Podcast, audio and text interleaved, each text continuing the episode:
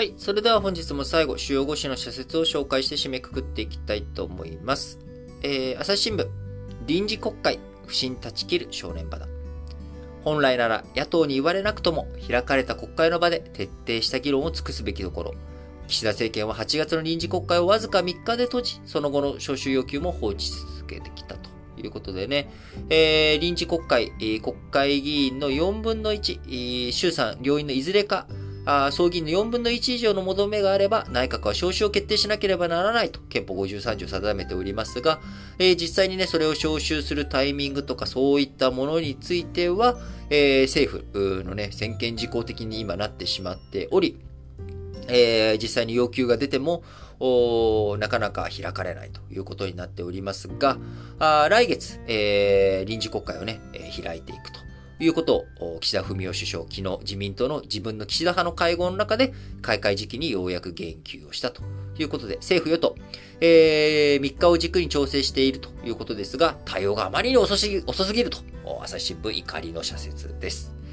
え朝日新聞もう一本は、金融経済教育。まずは知識の底上げをと。まず必要なのは人々の経済や知識、金融の知識の底上げだ。将来を見通した家計の収支管理の重要性を知り、金利や物価など、経済環境の変化の意味合いを理解することが出発点だろうということでね、えー、この新聞解説ながら聞き、先ほどの丸4の中でも、まあ、このあたりの話しましたけれども、えー、やっぱりね、まあ、このながら聞き、まあ、政治、国際情勢と、ともにですね、え、金融とか経済、会計、え、こういったところの知識、話というものをね、しっかりと皆さんに、え、解説提供していけたらなと思ってやっております。え毎日新聞、日朝平壌宣言から20年、激変踏まえ戦略再構築をということで、えー、本日ね、えー、毎日新聞この一本のみということで、えー、人権、えー、一番ね、人権にキーンな新聞といったら毎日新聞ですが、えー、日本と北朝鮮の首脳、日朝平壌宣言に署名してから、明日9月17日で20年となります。当時の小泉純一郎首相が訪朝して、金正日総書記と会談し、早期の国交正常化で合意しました。えー、その際にですね、えー、平壌宣言、蓮池薫さん夫妻ら拉致被害者5人の24年ぶりの帰国につながりましたが、えー、日本政府が認定した被害者のうち、横田めぐみさんら12人の問題は未だ解決を見ないまま、あ家族の高齢化、ああるいはね、えー、お亡くなりになっている方も増えてきてしまっているという状況の中、えー、解決急がなければならないと。えさらに、北朝鮮、えー、小型のね、戦術核の開発も進めているという状況の中、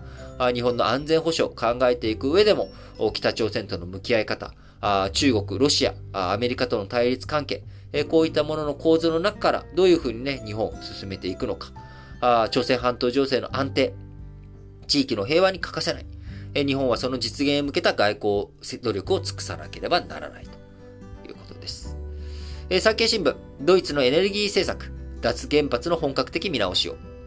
原発をめぐっては欧州を中心に脱炭素電源として再評価する動きが広がっている。原子力発電所を活用すれば、それだけ火力発電用の天然ガス使用を減らし、ロシア産資源への依存度も低減できるということで、えー、ロシアね、2011年、えー、に、えー、メルケル前首相、え脱原発の政策を掲げ、2022年末を期限とする国内全原発の運転停止を決めました。え同時、統一国内、当時17基の原発がありましたが、段階的な廃止を進めてきており、え昨年就任したショルツさんもですね、この路線を継承し、昨年末には6基残っていた原発のうち3基の稼働を停止しましたが、え残り3基についてはですね、え一応、送電網から切り離して、万一に備えた予備電源と位置づけますが、す、で、に、えー、ドイツ、工場の一部が操業停止するなど、ガス価格の高騰、品不足懸念から、あ深刻な経済に対する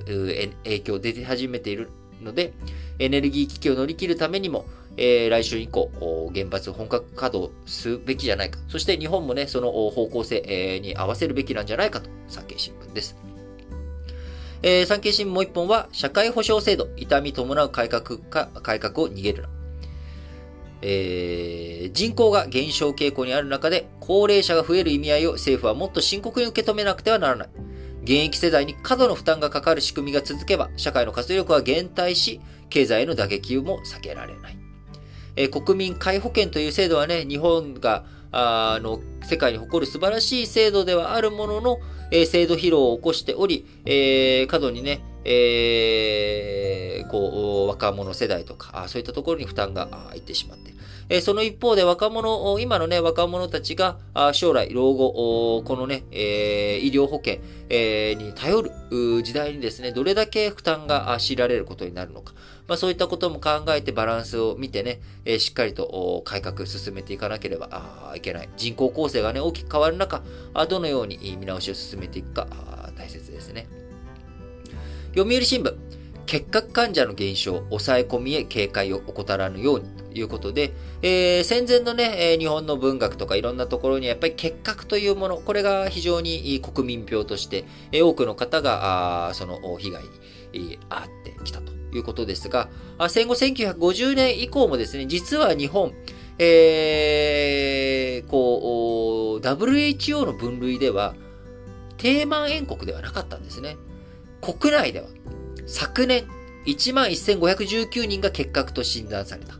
人口10万人あたりの新規患者数は9.2人と初めて10人を下回り、世界保健機関 WHO の分類で低満塩国と位置づけられた。ようやく先進国の水準に近づいた形だということでね、えー、なかなか結核、まあ、あの、死亡する人というものは少なくなって、えー、いるものの、やっぱり結核というもの、まだまだ感染力も強く、えー、慎重にね、えー、対処していく必要があるということです。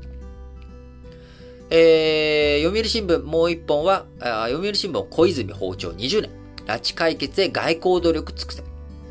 だがその後、何ら成果は上がっていない。政府が認定している拉致被害者17人のうち、北朝鮮は未帰国の12人について、横田めぐみさんら8人が死亡、4人は入国していないと主張してきたということで、えー、拉致問題解決に向けてね、しっかりと外交努力進めていってほしいと思います。えー、日経新聞、利点大きい自宅外の遠隔診療。えー、今ですね、えー、オンライン診療というものは医療法に基づいて病院などの医療施設以外で医療を提供できる場所を患者の自宅や老人ホームなどの居住系施設に限定しております。えー、オンライン診療を受けるためにはですね、患者が、あ自分から、あ自分のね、えー、自宅とかから、あアクセスする必要があった場合、あると。えもちろんね、自分が勤務する職場で、えー、受診できる場合もありますが、原則として自宅や居住系施設から医師にアクセスする必要があったということで、えデジタル機器に不慣れな高齢者、一番ね、診療機会が多いんだけれども、えー、オンライン診療使えないっていうような人に対してですね、えー、端末の操作を支援する人を配置した公民館や、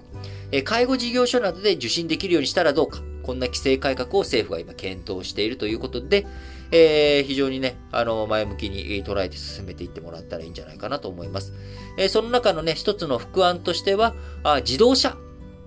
これをね、受診場所として活用して、えー、高齢者の住む集落や集合住宅などを巡回していくなんていうのもね、えー、できるんじゃないかとか、あいろいろね、えー、こう、発想が広がっていくのかなと思います。えー、最後、日経新聞脱炭素への移行に資金の好循環確立を。企業が排出抑制を進めるには、機動的な資金調達も必要だ。銀行は融資に機動的に応じる体制を整えるべきだ。資産運用会社も企業が脱炭素に必要な資金を調達するための債券を投資対象として検討してほしいということで、えー、日本2050年に温暖化ガス排出実質ゼロを目指す上で、今後10年間で官民合わせて150兆円の投資。えー、日本のね、GDP が約500兆円ですから、あ非常に大きい投資、えー、こちらがね、必要になってくるというふうに見られているわけです。えー、だいたい30%近いね、投資を10年間。要は、まあ、3%ずつ、日本の GTB の3%を、えー、この分野に、毎年投資をしていかなきゃいけない。えー、10年間で150兆円という状況の中、しっかりとね、資金調達の輪広げていくのが大切なんじゃないかなと思います。はい。ということで、もうあっという間に9月も半分が終わり、え今週もですね、もう金曜日ということ。そして、土日月3連休。そして、来週火、水、木働いたらまた、金、土、日と3連休が立て続く、まあ、シルバーウィーク的なね、えー、時期になってきております。え気温もようやく、まあでもちょっとね、天気が台風とか、そういったものでぐずついておりますけれども、えー、秋の行楽シーズン、えー、まあ、しっかりとね、楽しめる方は楽しんでいただければと思いますし、仕事だぜっていう方はですね、えー、もう、それもそれ、えー、人生、えー、何もね、悪いことばかりじゃない、えー、きっといいこともあるということで、え、日々、頑張って、え、やっていきましょう。え今日金曜日ですので、ラジリキ本体の方も配信しておりますので、そちらの方もぜひお楽しみください。それでは、皆さん、今日も元気にいってらっしゃい